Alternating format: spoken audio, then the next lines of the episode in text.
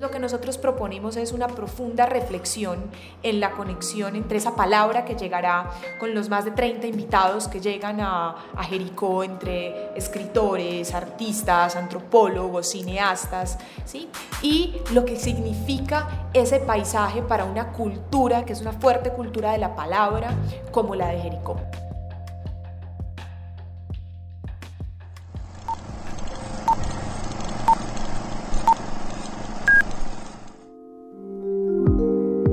La cinta. Dejamos rodar la historia completa. Hola, bienvenidos a Corre la Cinta. Somos Daniela Nao y Luisa Fernando Orozco quien les habla y nos encontramos con el equipo de Corre la Cinta en el cubrimiento especial del iFestival Jericó 2020 en compañía de la Red Colombiana de Periodismo Universitario. Nuestra invitada en estos momentos es Valeria Mejía, responsable del área cultural de Confama. Conversaremos con Valeria sobre la motivación detrás del festival, que se celebrará del 25 al 27 de enero en Jericó, Antioquia.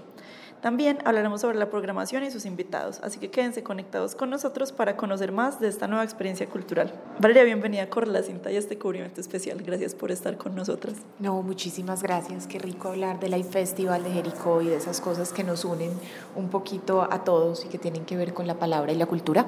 Qué bueno. Ahora, para la gente que está escuchando esto y no sabe qué es, ¿qué es el iFestival?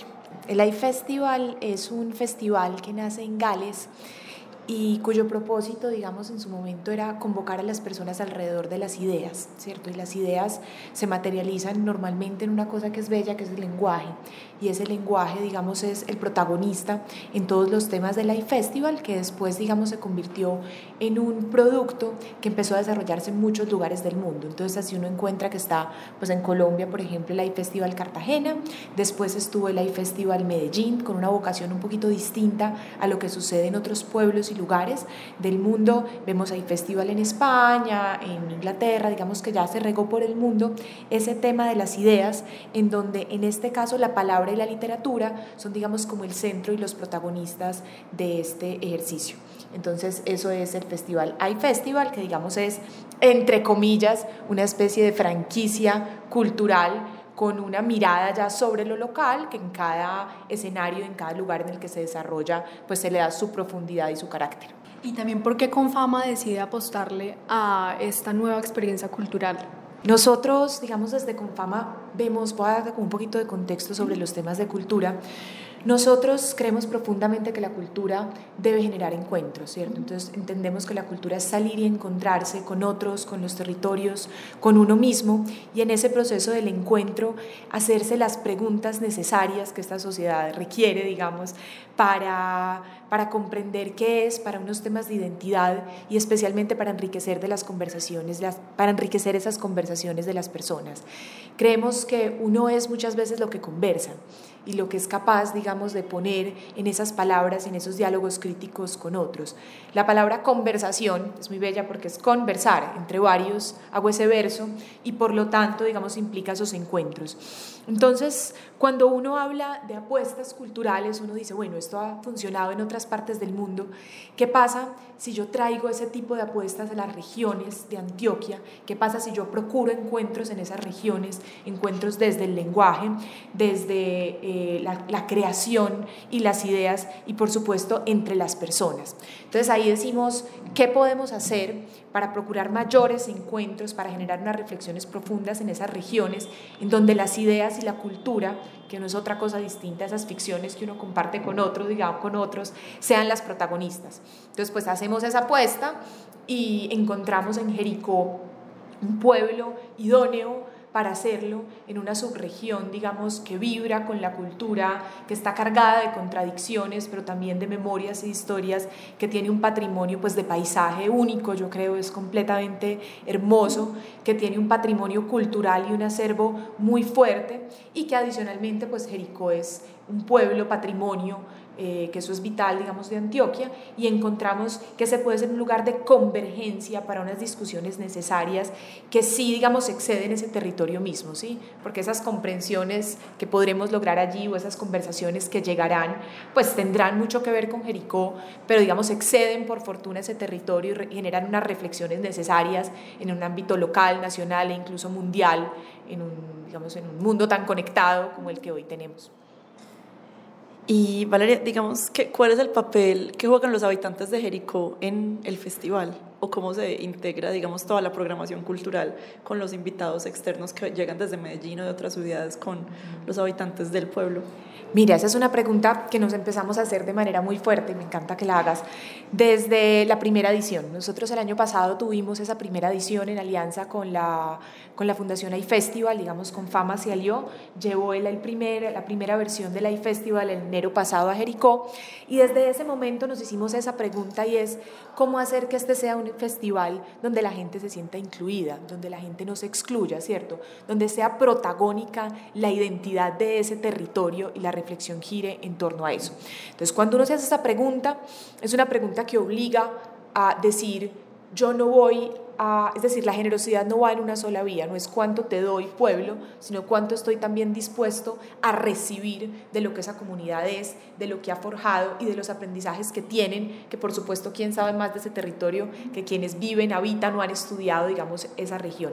Entonces, con esa comprensión, iniciamos una aproximación para esta segunda versión que nosotros decimos que el iFestival es un proceso, no es un evento, es decir, el evento para todo el mundo llega, claro, ahorita entre el 24 y el 26 de enero, pero en todo el proceso nosotros hemos venido trabajando con las comunidades en proyectos expositivos con el Museo Maja, que es uno de los museos pues, más interesantes, yo creo, de, de este país, lo podría decir. O sea, es muy bello lo que sucede allí y que es este museo que está en todo el centro de Jericó, que es una exaltación a la buena arquitectura eh, local con una excelente intervención arquitectónica, pero que además tiene una propuesta, digamos, de cultura bastante amplia que nosotros compartimos. Entonces, con ellos y con otros aliados en toda la provincia de Cartama, ¿cierto? que incluye Jericó, pero también Támesis, Valparaíso, digamos que amplía ese espectro, iniciamos unos procesos de, como te digo, de exposiciones, unos temas de clubes de lectura, digamos, hoy hay clubes de lectura leyendo autores como Javier Cercas, que llegará para tener una conversación y profundizar sobre eso. Estamos, por ejemplo, trabajando en todo un proceso de fotoreporteros, entonces tendremos niños y jóvenes del municipio que han venido trabajando toda una exploración fotográfica a partir del relato, digamos, eh, gráfico de esas regiones eh, y ellos pues estarán apoyándonos a nosotros, por ejemplo, en toda la estrategia de comunicaciones y cubrimiento. Adicionalmente ha habido todo un tema desde, el, desde digamos, la mirada económica y de desarrollo de la región, digamos, en ese desarrollo sostenible y de generación de capacidad local.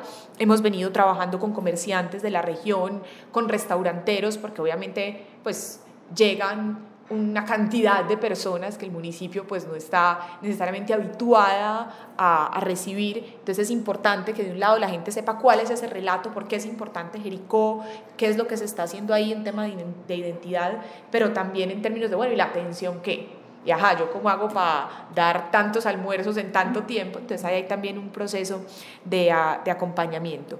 Y adicionalmente, por supuesto, con unos grandes proyectos, digamos, de desarrollo, como lo que tiene con Fama allí de un gran parque ecológico en una zona muy bella, eh, en el Guamo. Entonces un poco ahí está toda la idea de, de, cómo se trabaja con esas comunidades y cómo, digamos, se entienden esas ideas, que es el caso del, del iFestival, ese lenguaje, esa palabra que, digamos, será protagonista durante esos días, cómo hacemos, digamos, para generar esas conversaciones previas y es un poco lo que hemos venido tratando de hacer. Creo que siempre quedaremos en falta en cualquier festival y en cualquier tema, por eso es bonito porque implica unos nuevos retos de que sí converse esa comunidad, de que la comunidad sí vaya, pues tenemos unos retos grandes de unas ventas, por ejemplo, de boletería, unos precios súper asequibles para que todos puedan ir en las regiones y queremos que sean también esas personas quienes visiten y vivan, digamos, ese, esas experiencias que trae la iFestival.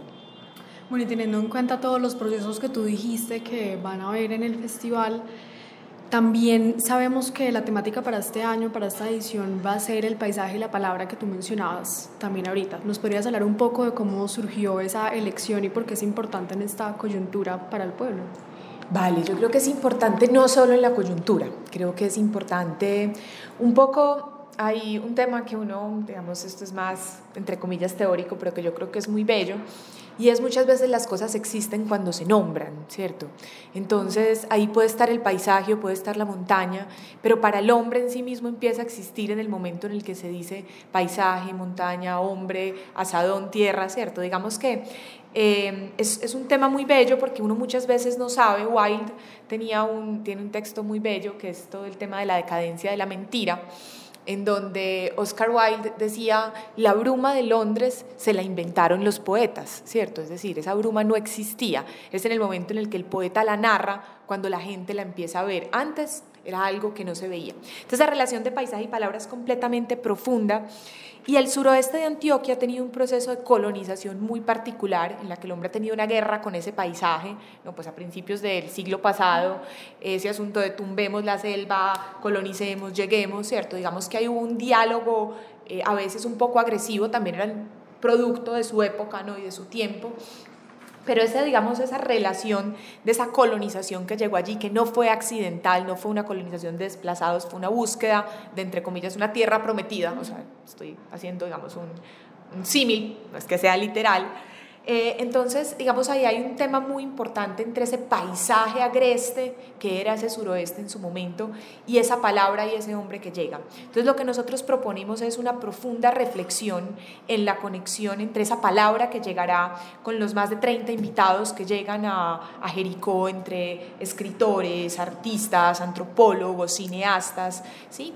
y lo que significa ese paisaje para una cultura que es una fuerte cultura de la palabra, como la de Jericó. Entonces ahí es un diálogo que nosotros vemos como necesarios, que este iFestival lo exalta, pero que no quiere decir que, que, sea la primera vez que se dé, ni la última, ¿no? Es como simplemente ponemos un énfasis en un tema cultural profundo, en esa relación entre ese paisaje, esa tierra, esa biodiversidad, que aún hoy, a pesar de lo duro que le hemos dado, está en ese, en ese territorio, y eso de nombrar las cosas y la palabra. También podemos hablar un poco, tú mencionabas los invitados, entonces también nos interesaría saber eh, y conocer por qué fue importante que, que convergieran tantos invitados de, de diferentes áreas como desde Héctor Abad Faciolincia hasta Vanessa de la Torre, el primero siendo escritor y la segunda periodista, pero también pues, escritora con el último libro que, que sacó. Y cómo la gente, pues tú mencionabas que, que algunos eventos van a ser con, con, boletería, pero para que a la gente le quede claro cómo pueden ir y, y cómo se puede acceder a estas charlas. Sí, claro que sí. Digamos que en ese ejercicio ya de curaduría, es decir, de selección de quienes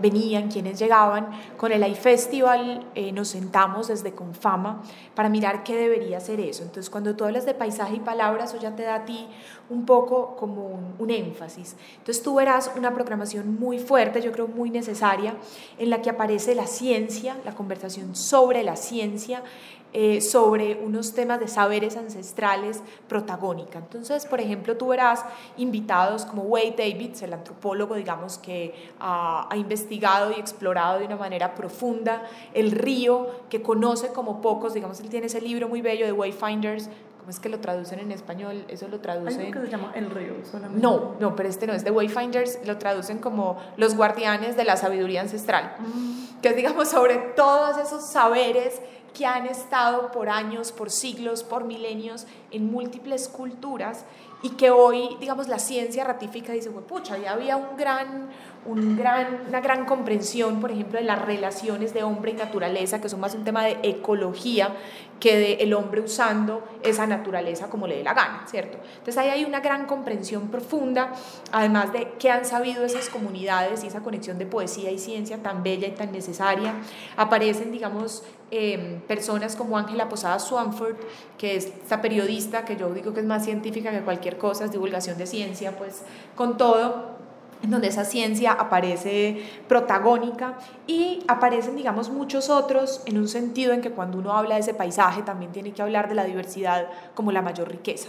Entonces, digamos, cuando uno habla de esa diversidad, pues también te aparece esa aproximación, digamos, desde el humor, es decir, también de esa diversidad de géneros. Entonces, tú te encuentras con personas como Daniel Samper Pisano, un periodista, digamos, de esta importancia para un país como el nuestro, pues con, con esas dificultades también de este país en, que ha amenazado, que ha matado, que ha exiliado, ¿cierto? Entonces, cómo desde el humor uno puede hablar y dar una mirada crítica a eso de la cultura que creemos que es necesario generar como esas, esas preguntas. Eh, aparecen otros personajes, digamos, de esa Colombia que la entienden, que la han narrado, como William Ospina, y por supuesto, pues ya aparecen otras, como los que nombrabas, eh, Héctor Abad y Vanessa de la Torre, que digamos son de los más muchas veces conocidos por muchos, eh, que permite también decir, mire, acá hay un espacio para conversar, pero por ejemplo Héctor va a conversar es va a entrevistar un poco más a un director de cine como Trueba, es decir, el protagónico es la cinematografía, es Fernando Trueba, ganador del Oscar, que además va a tener la proyección de una de sus películas allí en el parque abierta para toda la comunidad. Entonces es un asunto de esa diversidad en donde convergen múltiples miradas que nos permitan hombre, hacernos las preguntas necesarias. Nosotros no vamos a la festival a llevar respuestas, vamos a generar preguntas, que creemos que es muchas veces lo que más le hace falta a una sociedad como la nuestra, y en este caso unas preguntas que tienen que ver con ese paisaje, con esa cultura y con múltiples medios diversos de aproximación que van desde el humor, el periodismo, o el, o el, o el humor periodístico, o la literatura, o el cine, o el, digamos, la divulgación de la ciencia. Hablando de esta diversidad de temas y precisamente como esta divulgación cultural, ¿cómo fue la experiencia con la gente en la primera edición? ¿Cómo, cómo sientes que el público recibió toda esta información y cómo se espera que pase o cómo te gustaría que pasara en esta segunda? Mira, hay una cosa muy bella, es, pues yo creo que no siempre da cabida a la sorpresa. Cuando mm, el año pasado estuvimos en ese proceso, uno veía a mucha gente local oyendo las historias, contrastando su vida con eso otro. Y yo creo que eso es un tema que, digamos, generando unas reflexiones sobre eso que son, que no son, que yo creo que es algo que a uno no lo debe dejar de sorprender, ¿cierto? Y es qué conversaciones estás propiciando. Entonces yo creo que si hay algo por rescatar es que eso genera, como te digo, esas preguntas y la gente las responde. Entonces yo creo que eso es bonito, la responde a su manera cada quien. Si me preguntas qué esperaría yo, yo que pasara, es, digamos, vivimos en un país con muchas dificultades, con unas profundas crisis de muchos tipos, ¿cierto? Eh, y yo creo que estos espacios, desde esas preguntas, le generan a uno como unos escenarios de esperanza. Muchas veces uno se pregunta dónde ya sucede el país que queremos. Obviamente yo no digo que el país que queremos sea todo un festival, pero sí creo que cuando tú dices se encuentran los diversos, llegan propios, llegan extraños y a todos los invita una, un querer entender un poquito más de eso que somos como cultura, de eso que nos ha dicho la literatura, de descubrimientos que desde la palabra se han dado, pues a mí me parece muy bonito eso, uno encontrarse para entender más, para hacerse preguntas, para escuchar en una sociedad que cada vez quiere hablar más duro, más duro, más duro y oír menos, menos, menos. Entonces uno dice, es como una pausa, pero a la vez hay música, ¿cierto? Pero a la vez hay conciertos, pero a la vez hay cine. Entonces yo creo que es como mostrar que sí se pueden generar escenarios profundos de reflexión, que es posible que se den un encuentro de géneros, de generaciones, de clases sociales, de miradas del mundo, de oficios, en un mismo lugar y que esperamos que todos se sientan cómodos. Si tú me preguntas cuál sería el reto, es a futuro que no se convierta en un festival snob, que eso Puede sonar banal lo que digo, ah, pero es que el esnovismo, qué pereza, ¿cierto? Eso siempre está un poquito presente en cualquier fiesta, en la fiesta de 15, en la fiesta de la familia, en un festival, en los Óscares o en la universidad. O sea, siempre en esos asuntos festivos, en esas cosas, habrá algo de snob, para todos, o sea, uno incluido, ¿cierto? Pero es como hacer que se entienda que en lo propio está lo universal, que no hay una necesidad de estar imitando muchas cosas eh, y que la gente se sienta rico, porque es que finalmente pasar bueno es muy importante. Entonces, si vos me preguntas qué quiero que pase, que la gente pase bueno, yo no quiero que aburran. O sea, a veces el, el, conocimiento se asocia muchas veces con cosas aburridoras, a veces es, y a veces también aprender a aburrirse es muy importante, ¿cierto? Pero creo que en este caso es como pasa por la emoción y cómo cuando uno se emociona aprende un poco más y cómo esas personas que han participado de procesos en el pueblo, pues hombre, son protagonistas, que yo creo que eso es muy importante. Entonces ahí eso esperaría yo que pasara, que nos encontremos, que salgamos, que lo diverso converja y que la gente pase rico. Bueno, y por último, si nos quisieras hacer una invitación todavía más para el público que nos está oyendo y para que se animen a, a ir al festival y apostarle para que hagan muchas más ediciones. Claro que sí, yo creo que aún quedan boletas de algunos eventos específicos. Eh, creo que la posibilidad de ver y escuchar a personas que han pensado cosas profundas que le ayudan a entendernos mejor siempre será rico. Creo que Jericó es un pueblo de un paisaje privilegiado, un pueblo que, que metido en esa montaña, digamos, logra una vista amplia a un horizonte que siempre será rico, digamos, conocer. Entonces, es, pues yo creo que esa invitación es a salir, a encontrarse, a mirar que hay otras formas de cultura, encontrarse con un mundo diverso y adicionalmente también a quienes vayan como entender un respeto profundo por quienes están allí, por los habitantes, que al final son los protagonistas y deben serlo. Entonces, pues yo sí los invito a, que, a, ir a un lugar en donde la palabra sea protagónica, sin máximas de entretenimiento, es decir, eso no va a ser un circo en el sentido, yo respeto el arte circense mucho, pero cuando hablo de circo hablo de la caricatura del circo, eso es más un tema de encontrarse, de vivir un patrimonio y de valorar en su dimensión muchas cosas que tenemos en la cotidianidad y que a veces hace falta que nos las marquen para que uno diga, esto es una maravilla, mira, este río Cauca, este paisaje, este pueblo, esta puerta antigua, este patio, este solar, ¿sí? Entonces es como entender ese mundo y darle como una pausa a una mirada que a veces eh, se acostumbra a la belleza y deja de verla. Entonces ahí es como ese asunto de volver a sorprenderse con eso y de hacerse preguntas necesarias para ver si enriquecemos todos un poquito más nuestras conversaciones y la cotidianidad. Qué bien, Valeria, muchas gracias por acompañarnos en Corre la Cinta. Y recuerden que el iFestival estará en Jericó del 24 al 26 de enero. Así que los invitamos para que se queden conectados con los próximos contenidos que se publicarán en el transcurso del festival. Esto fue Corre la Cinta en el marco del Live Festival Jericó del 2020 en colaboración con la Red Colombiana de Periodismo Universitario. Esta fue Valeria Mejía, responsable de Cultura de Confama, y nosotras somos Daniela Henao y Luisa Fernando Orozco quien les habla.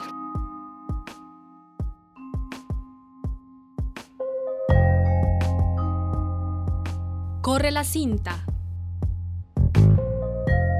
Dejamos rodar la historia completa.